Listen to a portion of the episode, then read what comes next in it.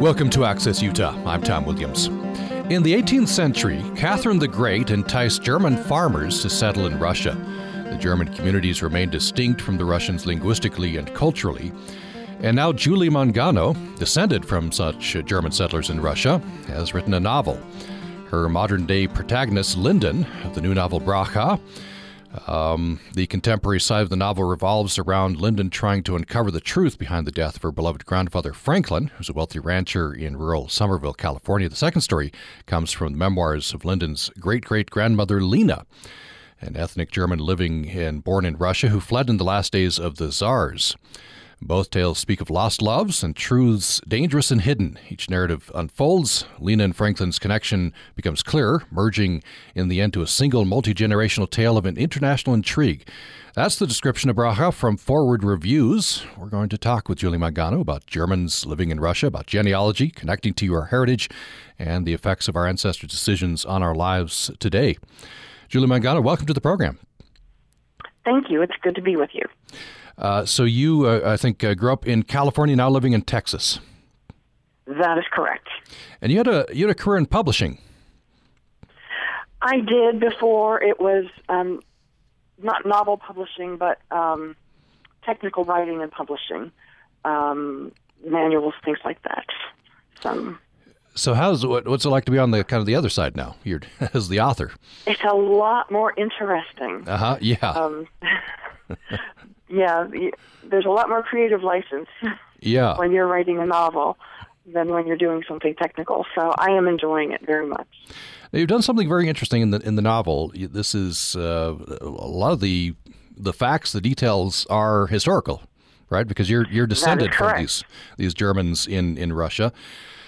And I think you got uh, this, this interest. Uh, I think your grandfather was he was very interested in preser- preserving this heritage. That is correct. He um, spoke around the country to groups of German people, um, especially those who had come from Russia, helping them to remember and pre- preserve their heritage. So this is interesting history. I'd, I'd known, you know, just maybe, you know, uh, little factoids about this this phenomenon. Uh, so I wonder if you tell me about a bit about this. So I think it's the 1760s. Catherine the Great has this this uh, tract of land, this this area, sort of inhospitable, and she thinks she can uh, entice these German farmers to come and settle this land.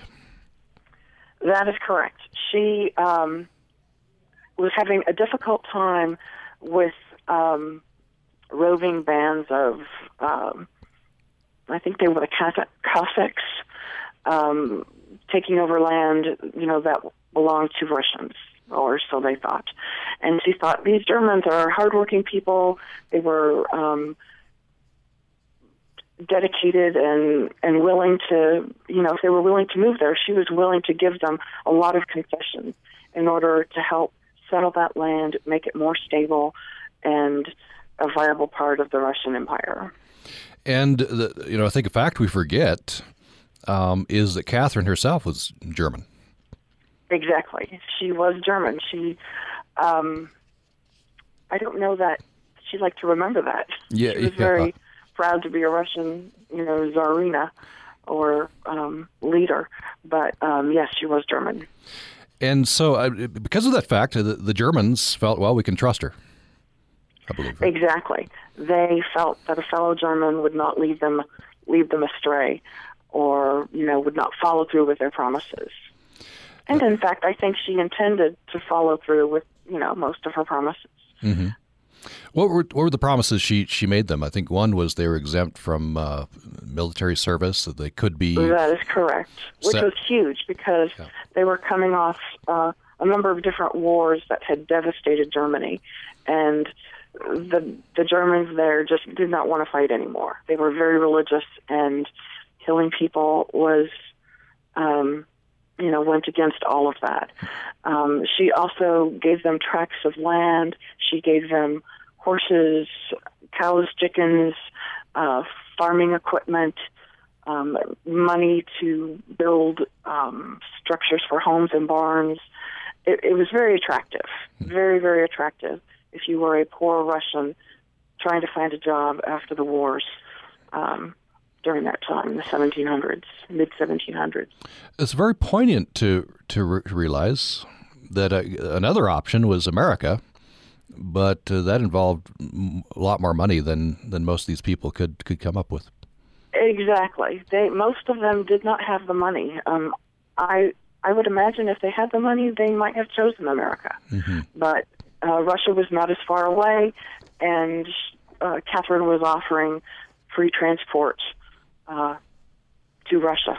So literally, they just needed to pack up their families and they would be taken care of, as opposed to, you know, purchasing their fares and getting to a port city, um, which would require a lot of time and money in addition to the the passage over and then, you know, uh, sustaining their family until they, you know, found jobs and you know became a viable part of the American uh, lifestyle, I guess.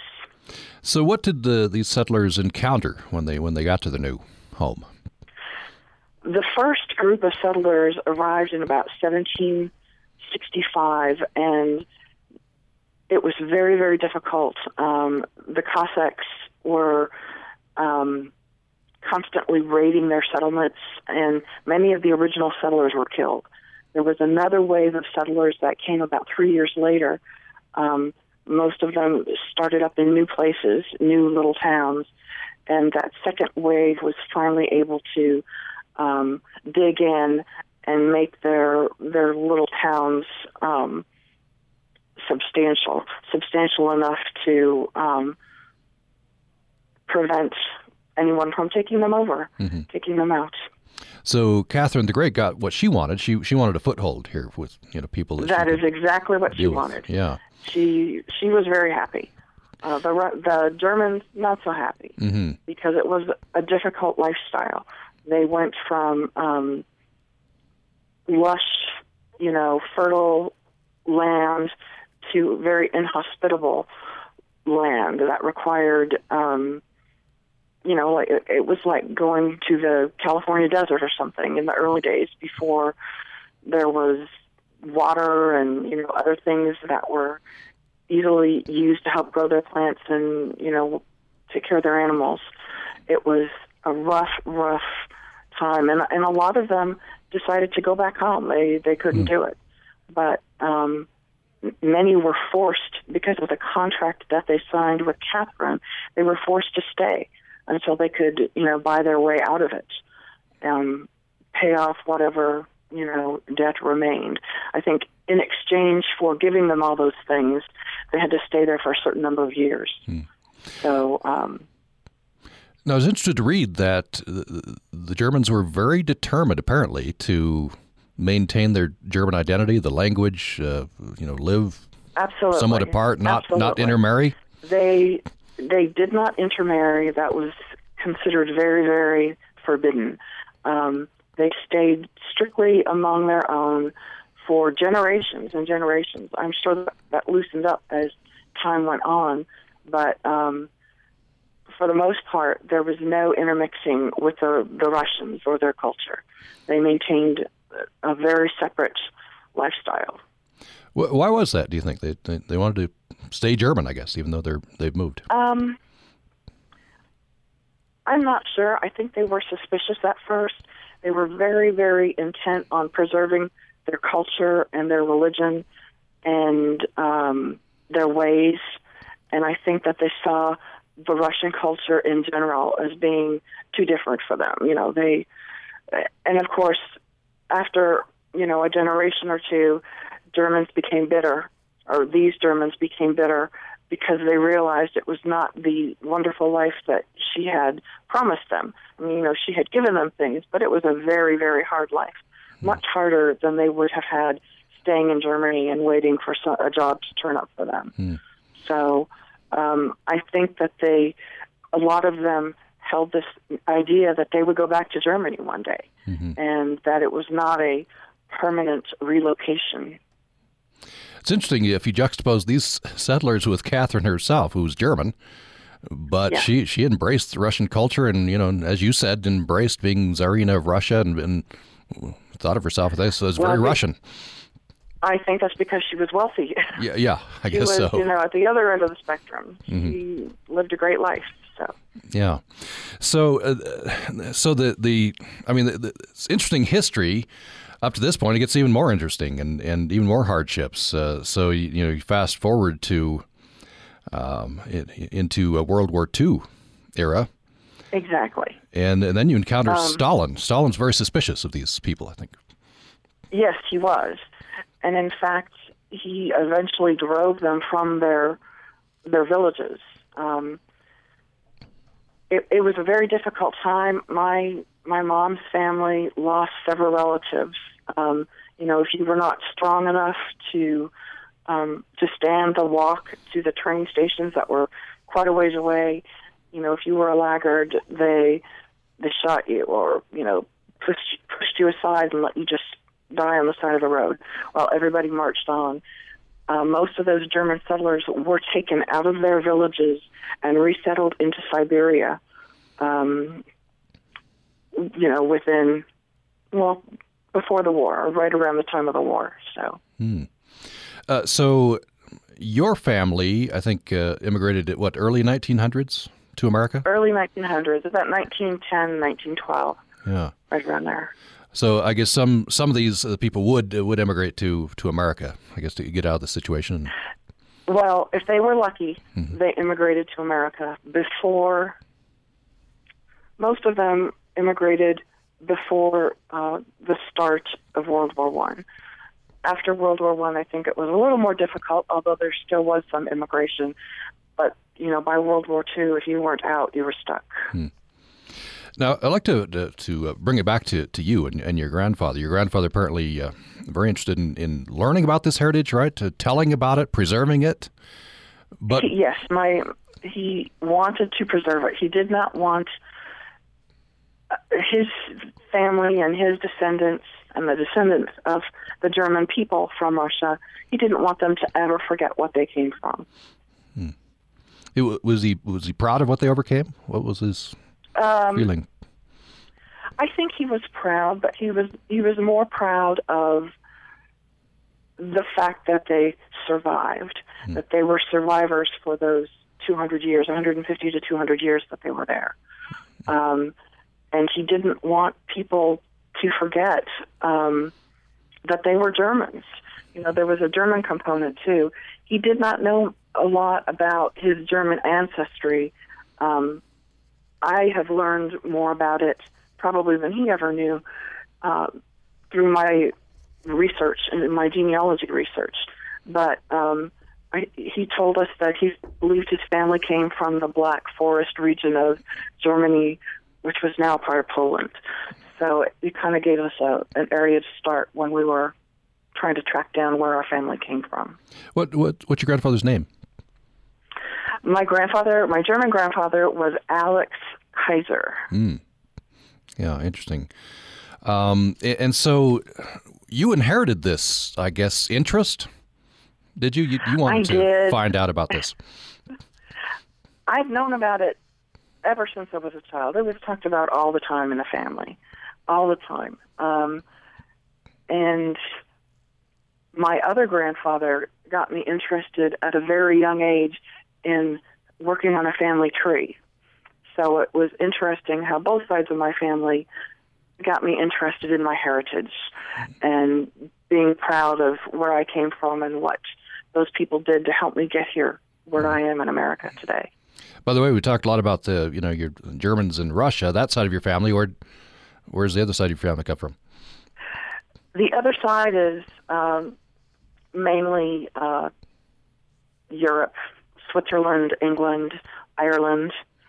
I had my DNA done recently, and that totally messed up in my mind where I thought I came from, where they came from, because you know, um, evidently there was a lot of wandering around. Let's put it that way. Interesting.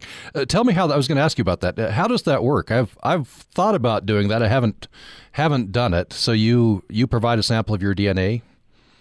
You provide a sample of your DNA, and um, I did mine through Ancestry, and they they do their little magic with it. I'm not sure what it is, but it's very scientific. And a few weeks later, they send you um, a link to where you can see a report of that DNA and where you came from. And you know, I grew up thinking I'm half German. Literally, I'm half German, and the rest is you know English and French and something like that. But it turns out I'm I'm mainly Irish, with um, some Northern European mixed in there, and uh, a bunch of stuff I never knew of. It was fascinating. Interesting. So, so, so, then how does the it, how does the, you know you get a report? I guess it, it's this is in general terms, right? Your DNA can't pinpoint your exact relatives. No, but, it's very general. It's yeah. very general. Mm-hmm. But it, the thing about it is that it goes back a lot further than just my grandparents and great grandparents. We're talking, you know, thousands of years, and in some cases, you know, maybe tens of thousands of years.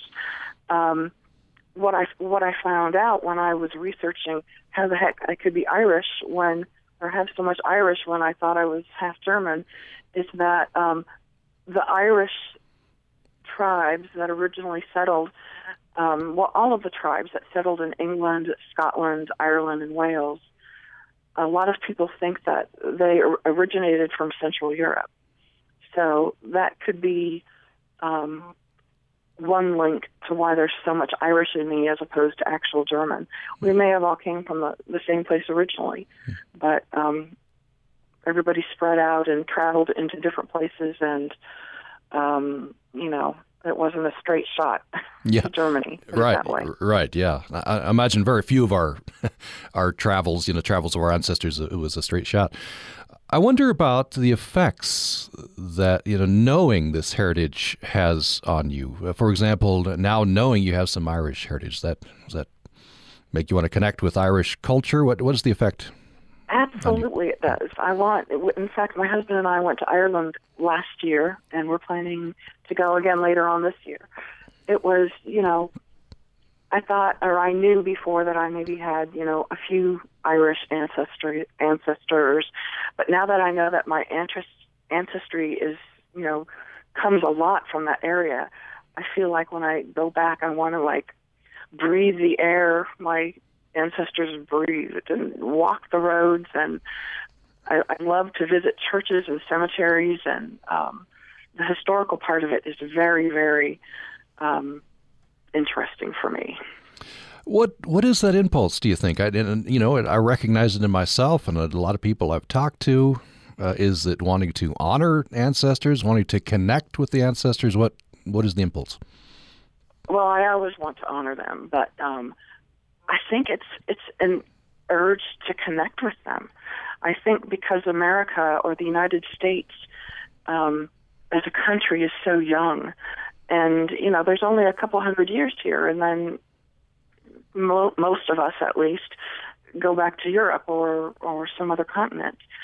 And you know the people in the British Isles and in Ireland um you know there are you know centuries tens of centuries where people lived. And it's you know to think I could have been there except for you know one person who decided to get on a boat and head to America. You know, I might be living in a small Irish town. That's just fascinating to me. Mm-hmm. Um, the randomness of it all, and you know, the luck. In some cases, that you know, for example, my relatives came from Russia to the United States and didn't stay there. Um, if I had stayed, it would be you know a, a real different story right now. And uh, in fact, that's a that's a story you imagine in your novel. We'll get to talk about the plot of the novel once we come back from break. And I want to talk about uh, so the difficulties in uh, in tracking down, doing doing family research on uh, Germans in Russia, and uh, what what you did. Also, you used genealogy in uh, in constructing the book. I understand. Uh, created a pedigree chart for these I fictional did. characters. That's that's interesting. I did. Yeah. It was getting confusing, keeping everybody straight, and I thought I've got to use create my own pedigree charts. What what, so, did, what did you use, by the way? I used um, the the software from um, the Latter Day Saints uh, that they offer through their database. Oh, interesting. That um, I have yeah. I've used it for probably close to thirty years now, and so it just felt familiar and easy, and that's what I chose. So you you uh, you went to I guess Family Search or whatever and, and constructed this FamilySearch.org. Okay. And, um, well, I had it already. I mean, I had the software already, and I just opened a a new chart. I didn't want to mingle it and get facts yeah. mixed with fiction. right. but um, but I was able to um, keep everybody straight, and then you know I tried to make sure that you know the ancestry lines because a lot of that is going to come into play in my next book, mm-hmm. and so I needed to follow, for example. Um, some of those family lines. I don't want to give away too much and give away part of the story, but I needed to make sure that you know dates were correct and they matched up with historical events and with other people who lived during that time, so that if I mentioned them in the book, you know everything seemed as if it really could have taken place during that time. Mm-hmm. Yeah, there's a there's a genealogical bombshell in the book. won't give it away. Um, yes. So I, I'm trying to imagine you setting up this pedigree chart fictional character. Do you have to label it fictional, lest other people try to connect in and think these are real people, or? I just I did not make it public. I just kept it oh, private. I, oh, I see. My, okay, yeah, okay. Yeah, yeah to, on my own. Sure. I yeah, no, no, no. I I wouldn't do that to anyone. yeah, that could cause some some troubles. But I could see yeah. if if, no, you're, no, no. if, if you're doing generations and you're going back and forth as you do in this book, and you have planned sequels, mm-hmm. that it would be very useful to set up a pedigree chart. Absolutely. Yeah. Well, uh, we'll talk more about this when we come back from break. We're uh, talking with Julie Mangano. Her uh, novel is called Braha and I'll ask her uh, where that name comes from when we come back from break. It's a story that's based on her ancestry Germans in Russia. We'll talk more about them. And the modern day protagonist, Linden St. Clair, the heroine of the novel, is trying to uncover the truth behind the death of her beloved grandfather.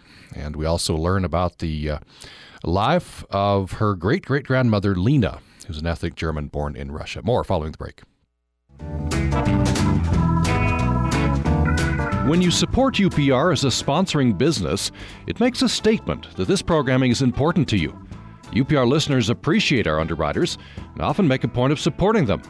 For information on underwriting, please call Terry Guy at 435 797 3215. That's 435 797 3215. Thank you.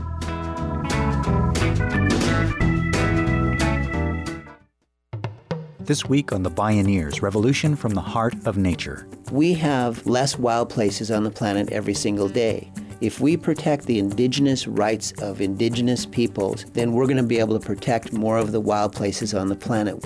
I'm Neil Harvey. Join us this week for Formless Warriors 21st Century Wisdom from Old Growth Cultures on The Bioneers Revolution from the Heart of Nature. Wednesday night at 8:30 on Utah Public Radio. Congratulations to all graduates of Utah State University, including students of Caine College of the Arts, College of Agriculture and Applied Sciences, College of Engineering, College of Humanities and Social Sciences, College of Science, Emma Eccles Jones College of Education and Human Services, John M. Huntsman School of Business, and S&J and Jessie E. Quinney College of Natural Resources. UPR congratulates all graduates on their successes and wishes them all the best. Thanks for joining us for Access Utah. I'm Tom Williams. In the 18th century, Catherine the Great enticed German farmers to settle in Russia. The German communities remained distinct from the Russians linguistically and culturally. Julie Mangano is descended from such German settlers in Russia, as is the modern day protagonist, Linden St. Clair, of her new novel, Braha. The contemporary side of the novel revolves around Linden trying to uncover the truth behind the death of her beloved grandfather Franklin, a wealthy rancher in rural Somerville, California. The second story comes from the memoirs of Linden's great great grandmother Leena, an ethnic German born in Russia who fled in the last days of the Tsars. And we're talking about the book. We're talking about genealogy connecting to our heritage, the effects of our ancestors' decisions on our lives uh, today. Uh, Julie Mangano lives in Texas. The book is out, getting favorable reviews. So I wonder if we could jump in a little bit to the plot here. Uh, tell me about uh, this your fictional town, which is based on your research. Uh, Grimm, you call it. Well, Grimm was actually a real town. Ah. It is the real town that my grandparents came from.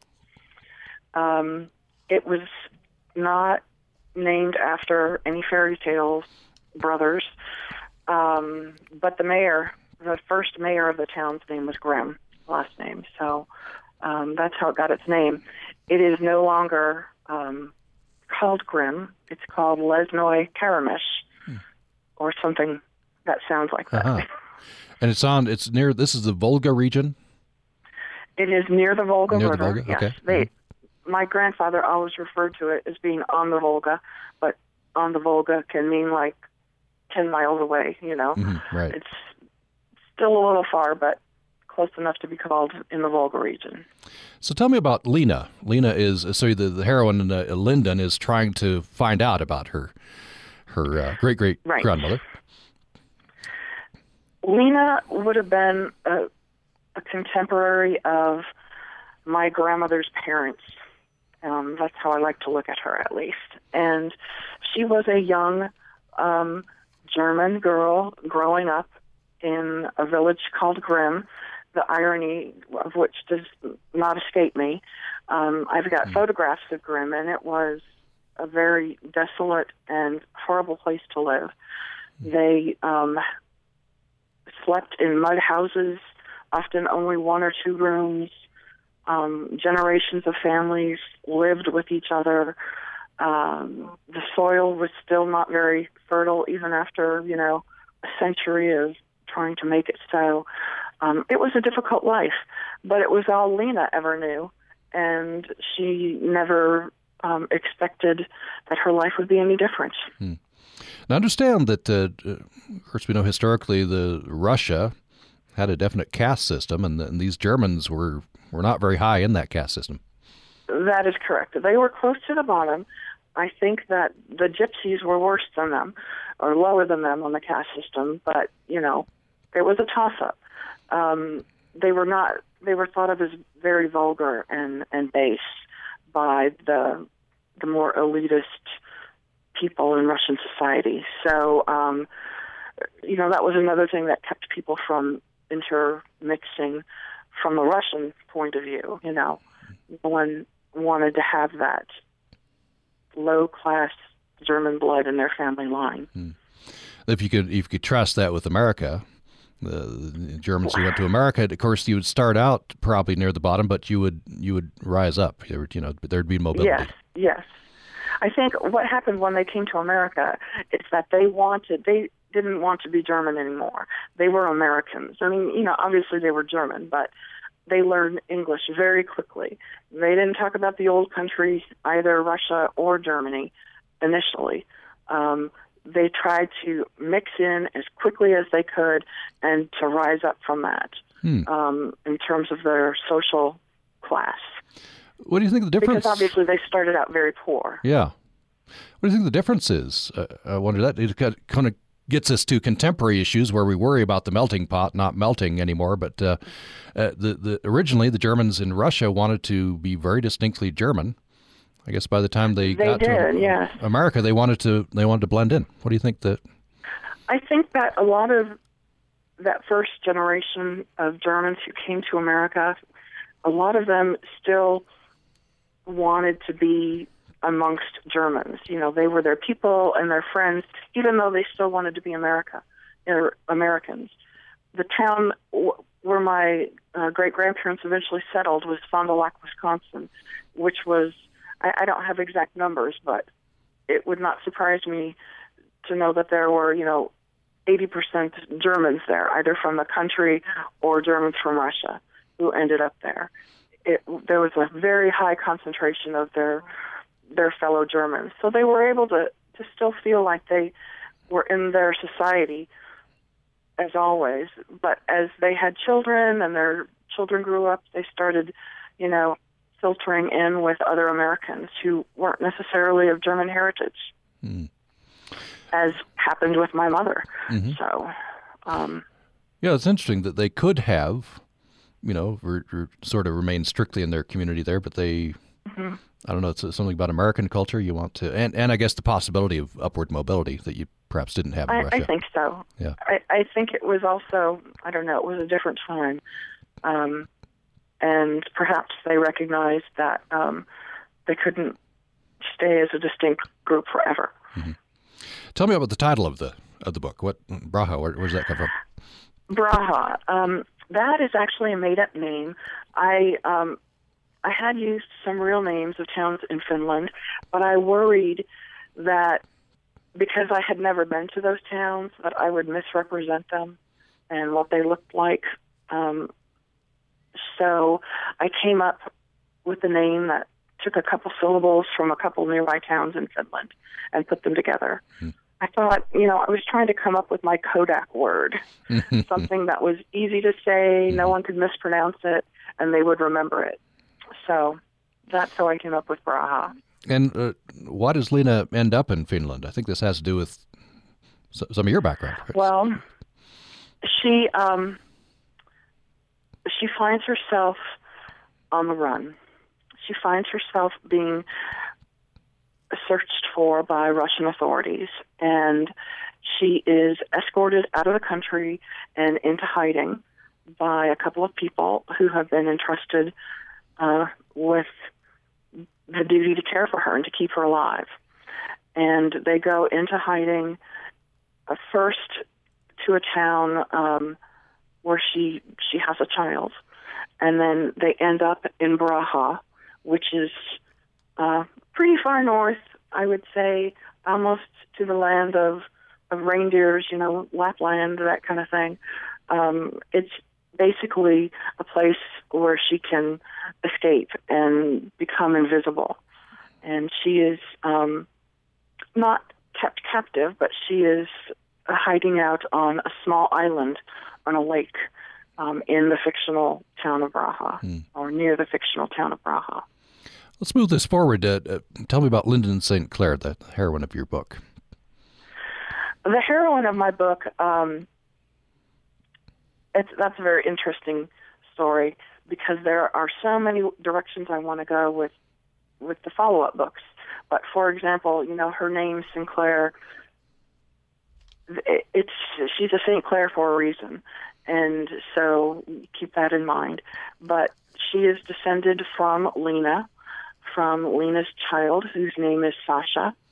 Um, Sasha escapes to America and settles in the San Diego region of California, where she and several generations of her family members are able to live in relative anonymity um, until Linden's grandfather uh, is found dead.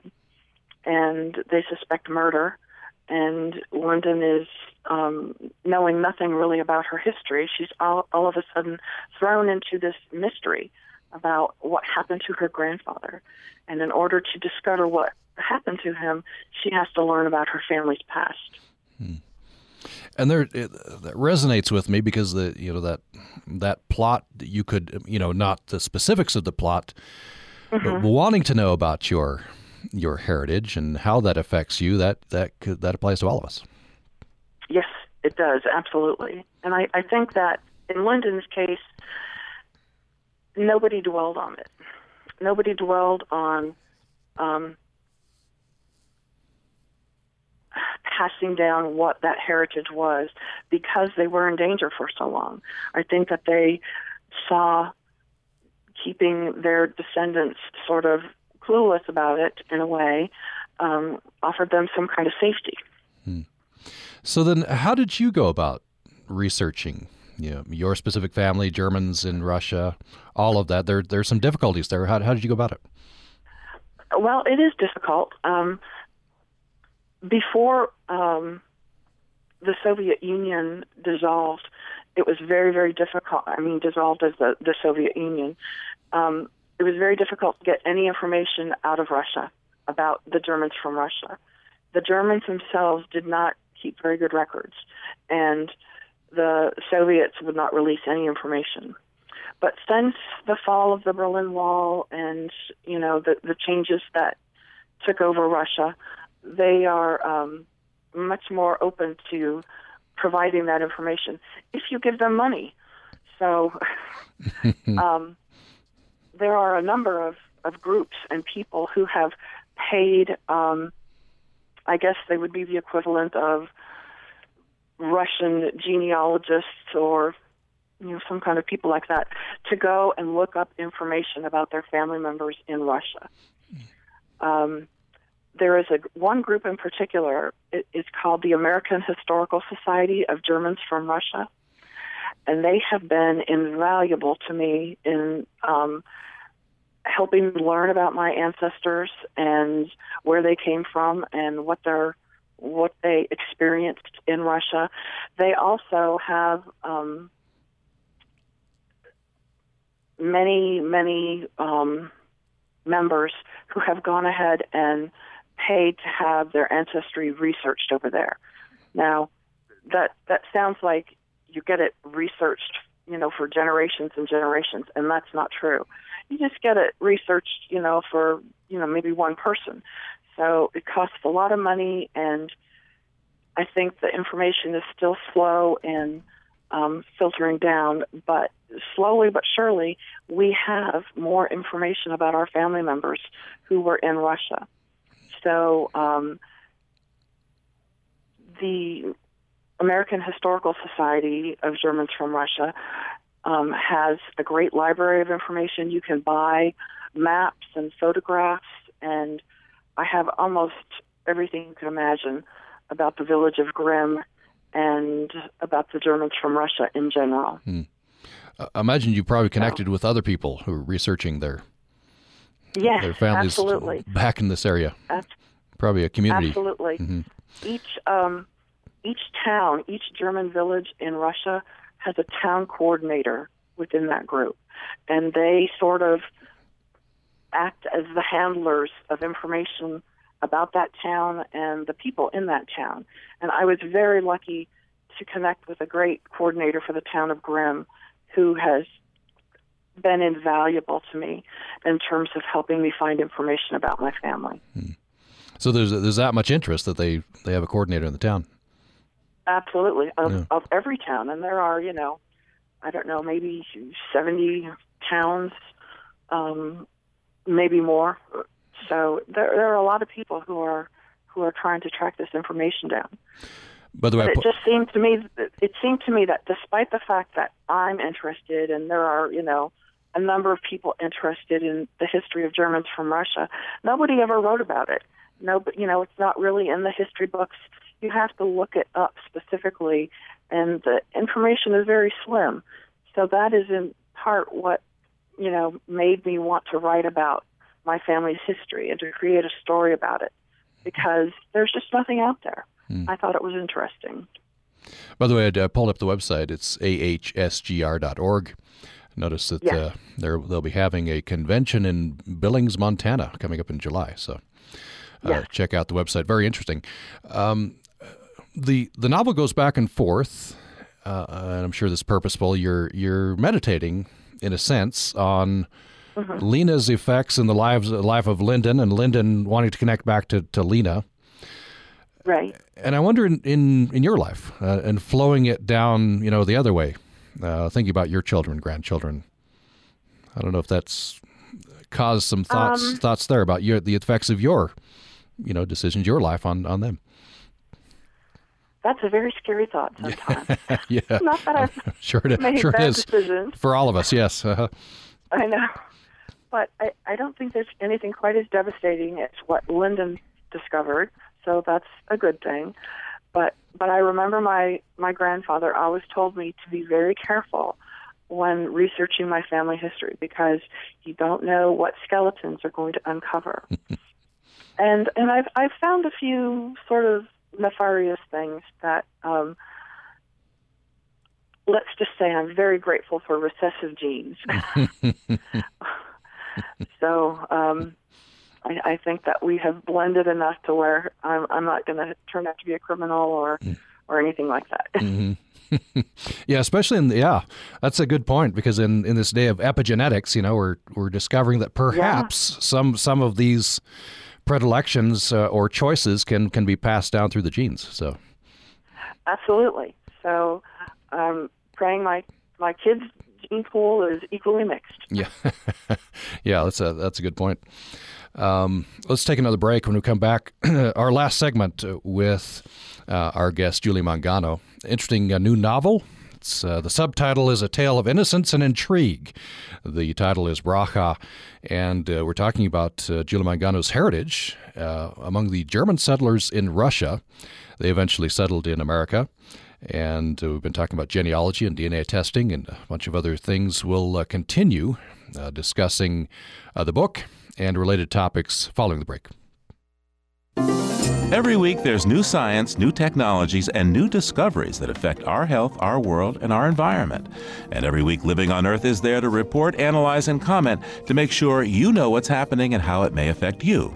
So don't miss out. Tune in right here to hear what we have to offer. I'm Steve Curwood. That's this week and every week on Living on Earth from PRI. Wednesday mornings at 10 on Utah Public Radio.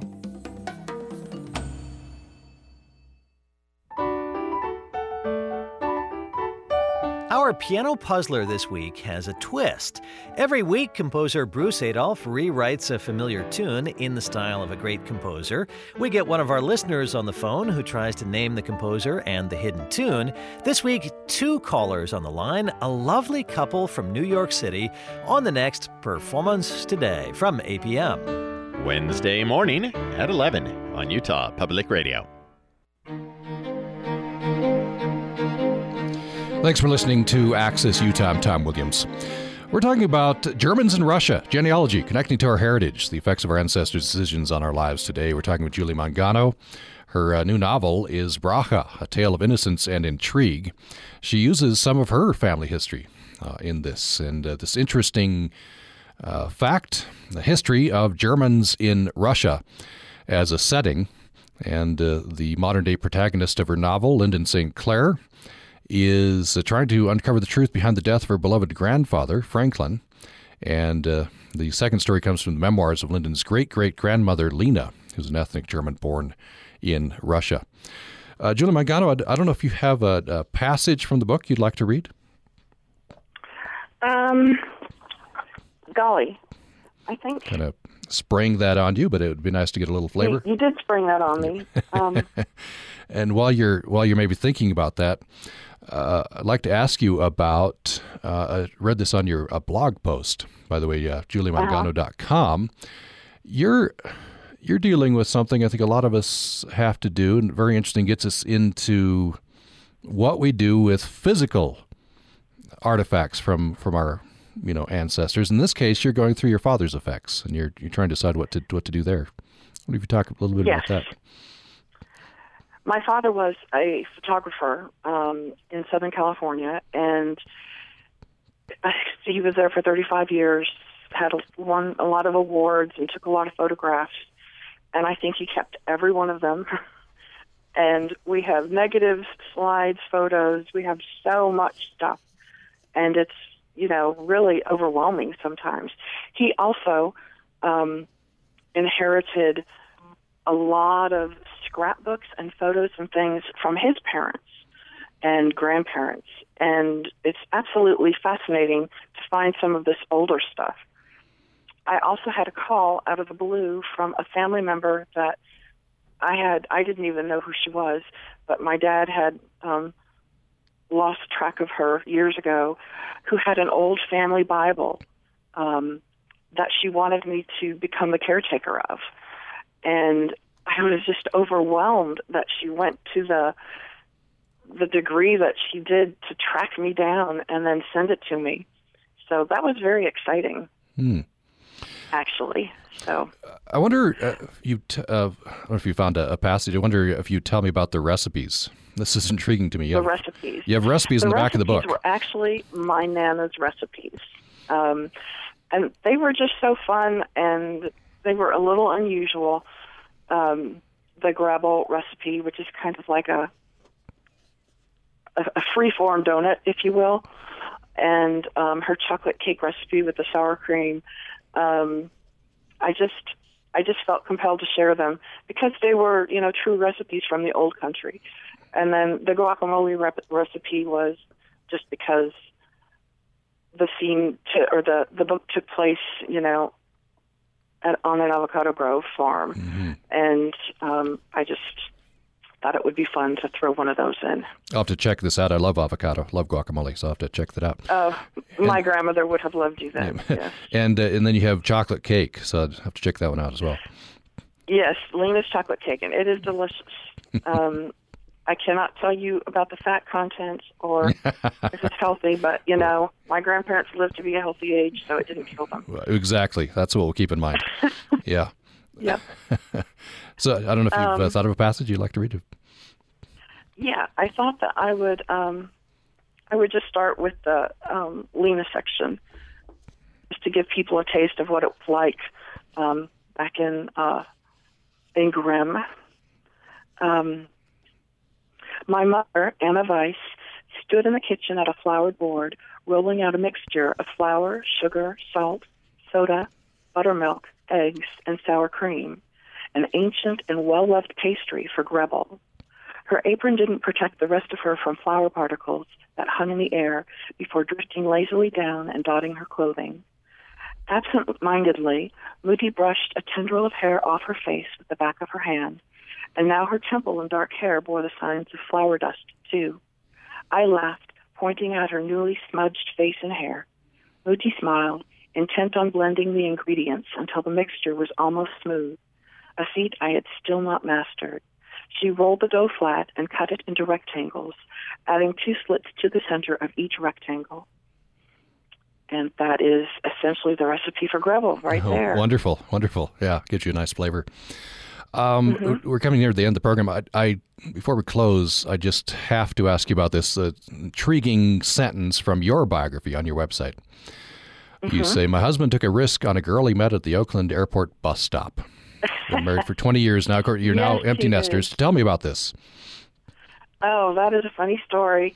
I was on my way home um, on New Year's Day from Christmas in Arizona and I had a horrible flight, and the girl in back of me threw up on me, and I got, had it on the back of my coat, and oh, it was just terrible. And by the time we got out of the plane, I had missed my shuttle bus, and I just started to cry, and I was just a wreck. And there was this man sitting down at the next um, shuttle bus bench, looking at me like, you know, I was a crazy woman. And it ended up we we got on the same shuttle bus and by the time we got on the bus, I had stopped crying, and he helped me carry my, my bags on board. And we ended up talking and talking and talking. And, uh, well, you know, 10 months later, we're married, and it's 21 years now. So. Mm-hmm wasn't a bad decision. Yeah, well, it's a great story. Yeah, it's it's it's, it's always nice to have a good meet meet story. You know, as they say in the yes, movie, it's yes. meet cute. Uh, so you're um you're, you're to do at least one sequel, more sequels to Braha. Um, at least one, probably three or four.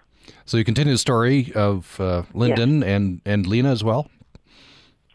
There will be a little more about Leena, yes, and how she got to the United States, as well as Linden and what happens to her next. Mm-hmm. Now you say one in the back of the book. You say that uh, one of the one of the uh, goals in writing the book was to get people interested in uh, researching their their family history and their heritage.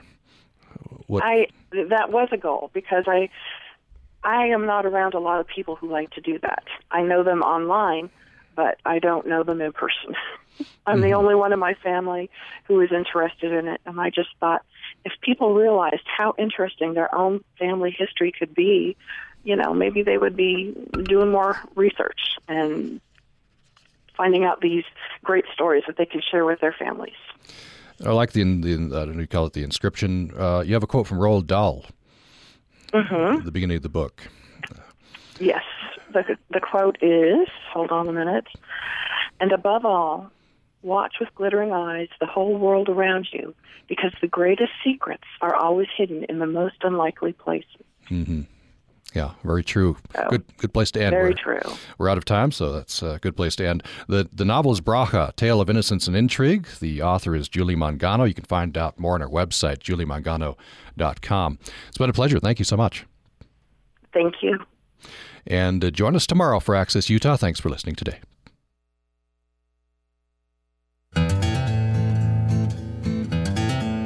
Commentator Thad Box. The house I live in turned 100 years old last summer. I have a clear title registered in the courthouse, but I can never own the Julia Budge Nibley house. A mere human cannot own history. In Utah's developing years, some of the people living near the Julia House established Utah as a contributing member of the United States. President Franklin Roosevelt asked Mariner Eccles, who lived across the street, to help implement the New Deal. As chairman of the Federal Reserve, he developed monetary policy that became the basis for what is used today. Mr. Eccles and Roosevelt's New Deal allowed Daddy to help build a dam and make 40 cents an hour for his wages. We moved to a better house, bought a radio and a Chevy. Mother sent me to school in my first store bought clothes. I became the first in my family to graduate from high school. Before I entered in the Army, I had never been to a doctor or a dentist or on a train. No one except mother or daddy had ever cut my hair. I had never heard of Eccles, but his and Mr. Roosevelt's policies changed my life, and they changed our country. Now the Julia House is a century old treasure. Wealth inequality in the United States is greater than at any time since she was built. The difference in family income between the richest 1% of Americans and the poorest half is more akin to those of corrupt, undeveloped countries than that of a stable, well managed nation. The middle class, even with both parents working, is shrinking. Some CEOs get paid millions of dollars annually and resist raising the minimum wages for the poor people who work for them. If we continue on this path, the Julia House will probably be divided into slum apartments or razed to create a parking for a bank. Those who don't learn from history are doomed to repeat it. This is Thad Box.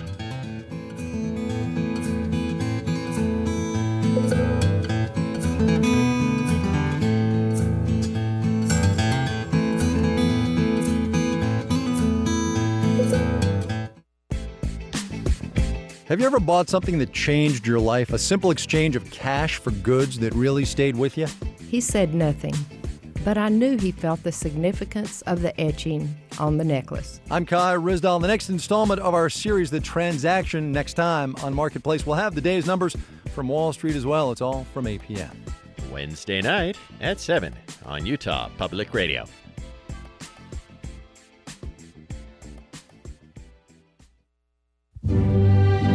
Congratulations to UPR interns Allie Snow and Katie Swain on graduating from Utah State University. Both Snow and Swain have been great assets to the UPR team. UPR congratulates interns Allie Snow and Katie Swain on graduating from USU and wishes them the best of luck in all their endeavors. BBC's BBC's Hello, I'm Ros Atkins. Welcome to World Have Your Say. Coming up on Outlook after the news, the Somali journalist who witnessed the murder of his boss. Hello, I'm Steve Evans. Welcome to Business Daily. Coming up, the big fight. This is Owen Bennett Jones with News Hour. The BBC is your gateway to the world, and this is your BBC station. Monday through Saturday afternoons at 3 on Utah Public Radio. Access Utah is a production of Utah Public Radio. You can listen to this episode or previous episodes of Access Utah anytime at upr.org, where you can find a link to subscribe to our podcast. This is Utah Public Radio, KUSR HD1 Logan, KUSK HD1 Vernal, KUSL HD1 Richfield, KUST HD1 Moab, KCEU Price, and KUSU FM HD1 Logan. And thank you for listening to Access Utah on Utah Public Radio, a service of the College of Humanities and Social Sciences at Utah State University. Stay tuned for Living on Earth coming up next, followed by Performance Today at 11 o'clock. Time now 10 o'clock.